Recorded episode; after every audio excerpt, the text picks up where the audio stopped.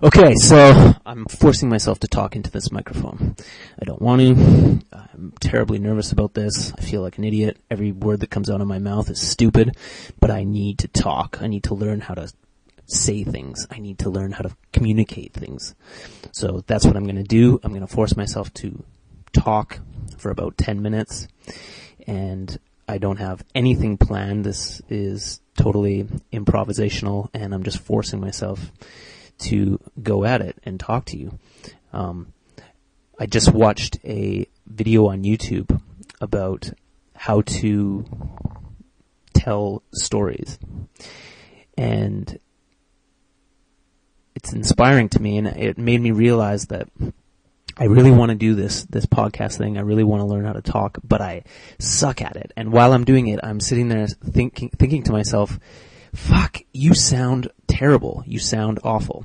So as I'm speaking, I have a part of my brain that's saying, you just do not sound good. Why are you even talking into this microphone? And I'm just like beating myself up in the side of the head, saying to myself, what on earth are you talking about? You're talking about how you suck right now. How is that interesting? Why is it that people would fucking care to hear that? And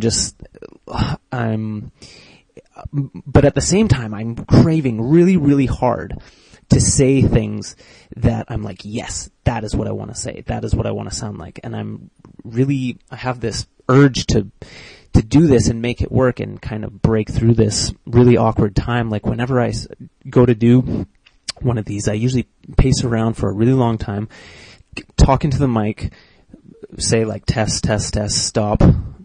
This is another test, stop, listen to it, get all nervous and say to myself that my voice sounds so fucking awkward and I am not communicating fuck all to anybody, and I get really anxious. I'm like, fuck, oh, I just need to do this. I need to do this. It's kind of like the same feeling you get when you're standing on a cliff. Whoa, it's really crazy stormy outside.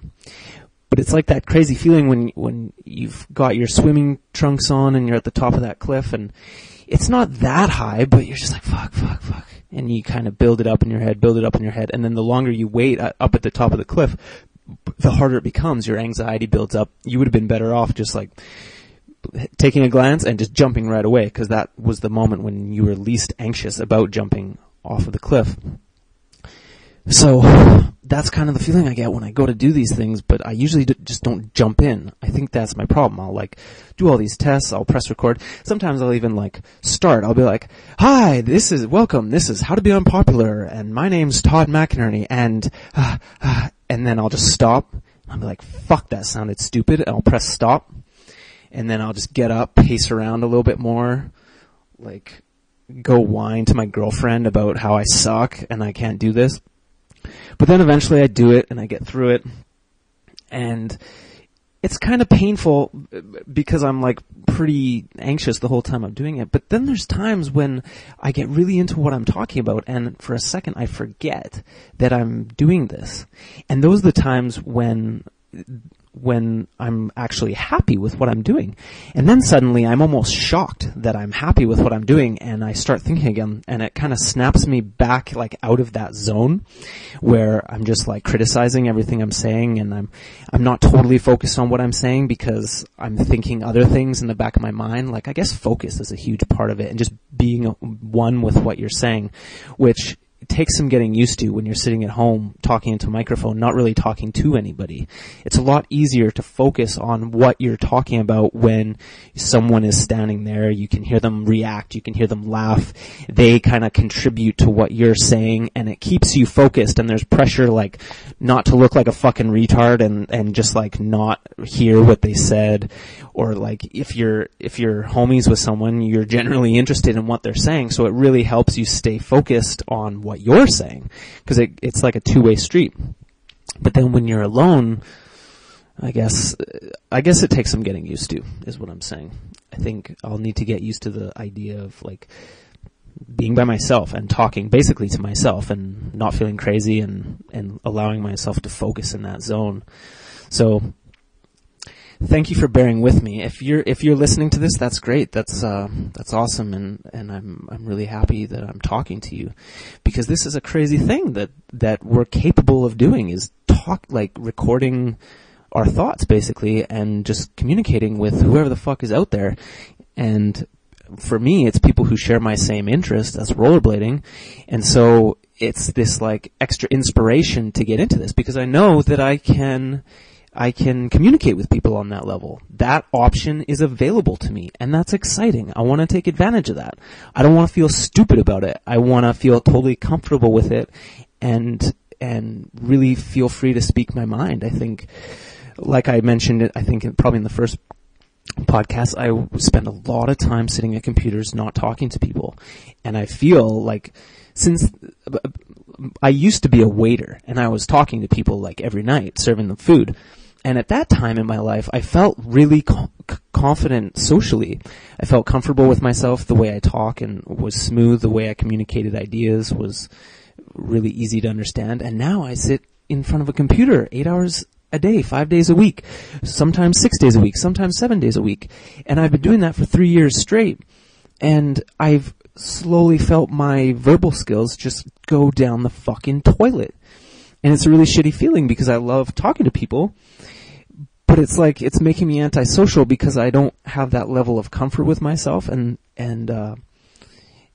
so it's making me not enjoy people as much. But I want to enjoy people, and I want to, use this tool that I have between my lips and my tongue, learn how to move it and make noise with my mouth that you guys can understand and hopefully draw something from. My brain just went blank. So I guess this is the intermission, where normally at this point I would be hitting stop and kind of giving up.